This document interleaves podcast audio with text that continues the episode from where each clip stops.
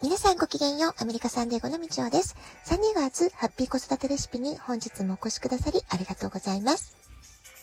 みんな違ってみんないい。ママが笑顔なら子供も笑顔。子育て悩んでいることの解決のヒントが聞けてほっとする。子育てがちょっと楽しく思えてきた。聞いてくださってるあなたが少しでもそんな気持ちになってくれたら嬉しいなと思いながら毎日配信をしております。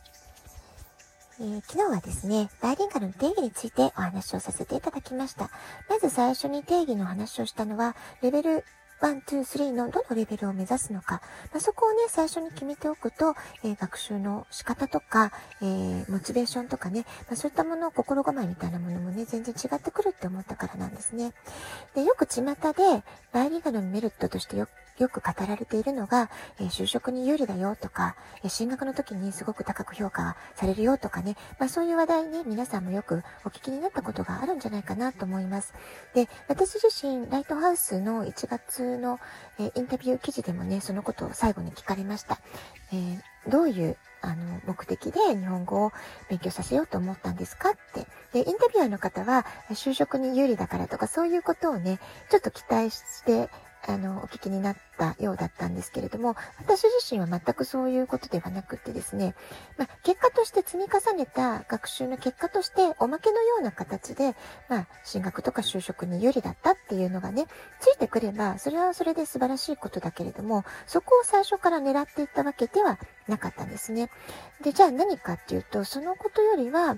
あの、私の思いとしてはですね、え母国語である日本語をなんとか息子へ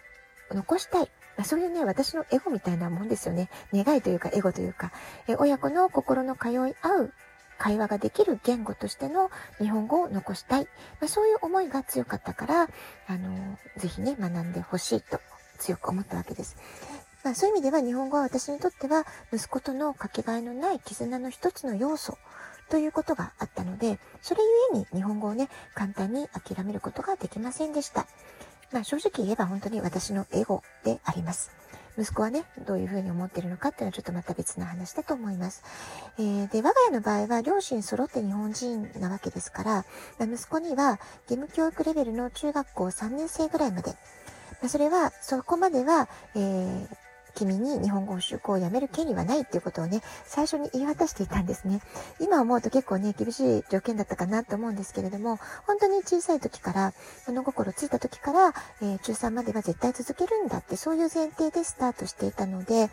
えー、まあ、この約束息子にとっては、時に厳しい条件だったかもしれないんですけれども、えー、息子にだけではなくてですね、実はえー、私自身にとっても日本語サポートをするっていうのはやっぱりね、母親の役割がすごく大きいので、私自身にも重くのしかかってくる約束となっていったわけです。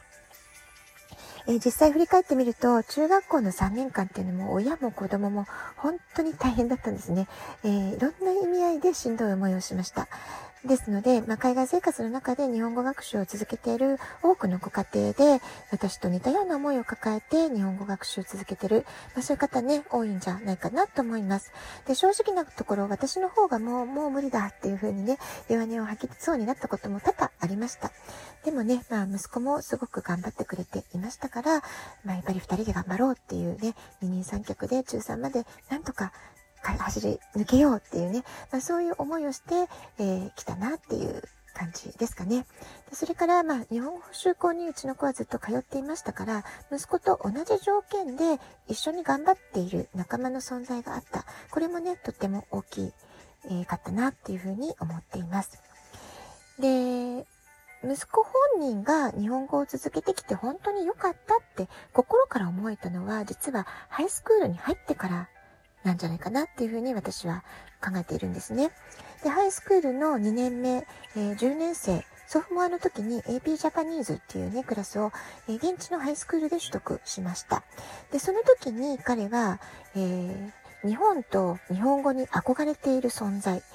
えー、アメリカ人だけれども、日本語を学びたい、話せるようになりたい、日本のことが大好き。まあ、そんなね、アメリカ人のクラスメートに出会ったわけです。まあ、彼にとってはそれはね、衝撃的な出会いだったと思うんですね。なぜなら、彼自身は親が日本人だから仕方なく、長年苦労して、時に嫌だなって思ったりしながらも、やらされ感があった部分もあったと思うんですね。で、まあ、あの、半分いやいやながらだけれども、しょうがない日本人だから勉強しなきゃしょうがないんだって思って続けてきたこと。ま、それが周りから、えー、日本語が上手に話せて、すごく羨ましいとか、すごいねって言われたり、えー、尊敬されたりとかですね。まあ、そういう経験をハイスクールで、えー、したわけです。で、そこで初めて自分が日本語が話せる、書ける、できるっていうことの価値に気づけたんじゃないかなっていうふうに思います。で、その1年間の中で、えー、日米文化交流のイベントがあって、日本から女子高校生がやってきた時があったんですね。で、その時に通訳として、引っ張りだこ状態になったそうなんですけれども、まあ、その時に周りの人に頼りにされた、必要とされたっていうことも大きな自信になったんだと思います。あの、バイリ自分がバイリンガルであるってことで、こんなにも周りの人に役に立てるんだと。まあ、そういったことをね、初めて体感することができた出来事がハイスクールの中であったってことですね。で、まあそういう経験を初めてしたからこそ、その時やっと私はですね、えずっとこれまで僕の日本語のサポートをしてくれてありがとうっていうふうに心からの感謝の言葉っていうのを、え言われたことがありました。まあそれは、その時はね、本当に素直に嬉しかったです。で、こんな風に、えー、彼がその言語学習、バイリンガルになっていった過程の中で、あ、よかったなって気づくのに、16年かかってるわけですよね。で、このように言語習得にはとてもとても長い時間がかかりますし、言語だけではなく文化的背景とか歴史的背景、そういった知識も含めて教えていこうとすると、えー、日本の、日本語を学ぶだけじゃなくて、やはり日本での生活体験をしてみたりとか、旅に行った時に歴史的背景を学ぶ環境を意識的に作っていったり、まあ、そういったことをね、えー、親もやっていかなきゃいけないわけですよね。ですから、節目節目に親子で何を目指して、えー、私たちは日本語学習を頑張っているのか、どのレベルまでを達成したいからやっているのか、まあ、そういったことをね、明確にしておいた方が、最初の段階で明確にしておくといいんじゃないかなっていうふうに思います。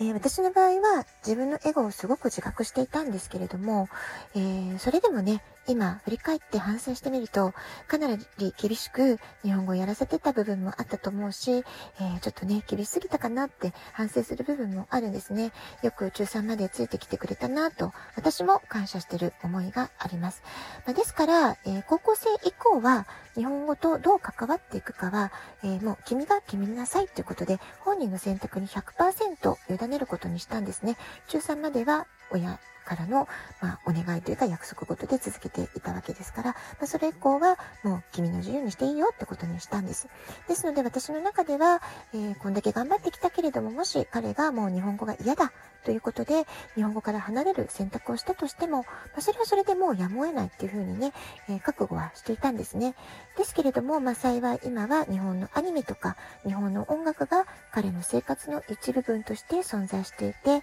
えー、ここまで来るともうあまり日本語を失っていく、まあ、そんな心配をしなくてもいいのかなというふうに感じています。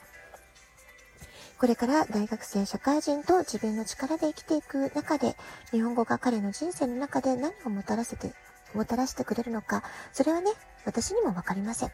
でも、親子でこれまで楽しんだり、時に苦しんだり、様々な思い、葛藤を抱えながら、長い時間、日本語学習のために費やしてきた時間、努力、まあ、そういったものが彼の中の強みとして、この先も何かしらいい形で、えー、なんかね、いいことにつながって、次のステップにつながっていくんじゃないかなと思いますし、そのことを願っています。はい、えー、今日はですね、えー、バイリンガルをなぜ目指すのかっていうことで、まあ、主にね、私の体験談が中心になってしまいましたけれども、えー、まあ、8年ですか、えー、日本語の学習サポートっていうものを、えー、息子と二人三脚で過ごしてきての、まあ、率直な思いをお話しさせていただきました。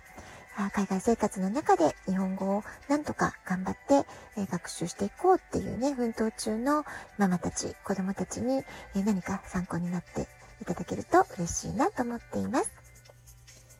ラジオトークアプリインストールしておくと、スマホからいつでも簡単に聞くことができます。質問を送る、ギフトを送る、どちらからでもメッセージを送れます。皆さんからのお便りお待ちしていますね。では、今日はこの辺で、今日も素敵なお時間をお過ごしください。ごきげんよう、みちょでした。さようなら。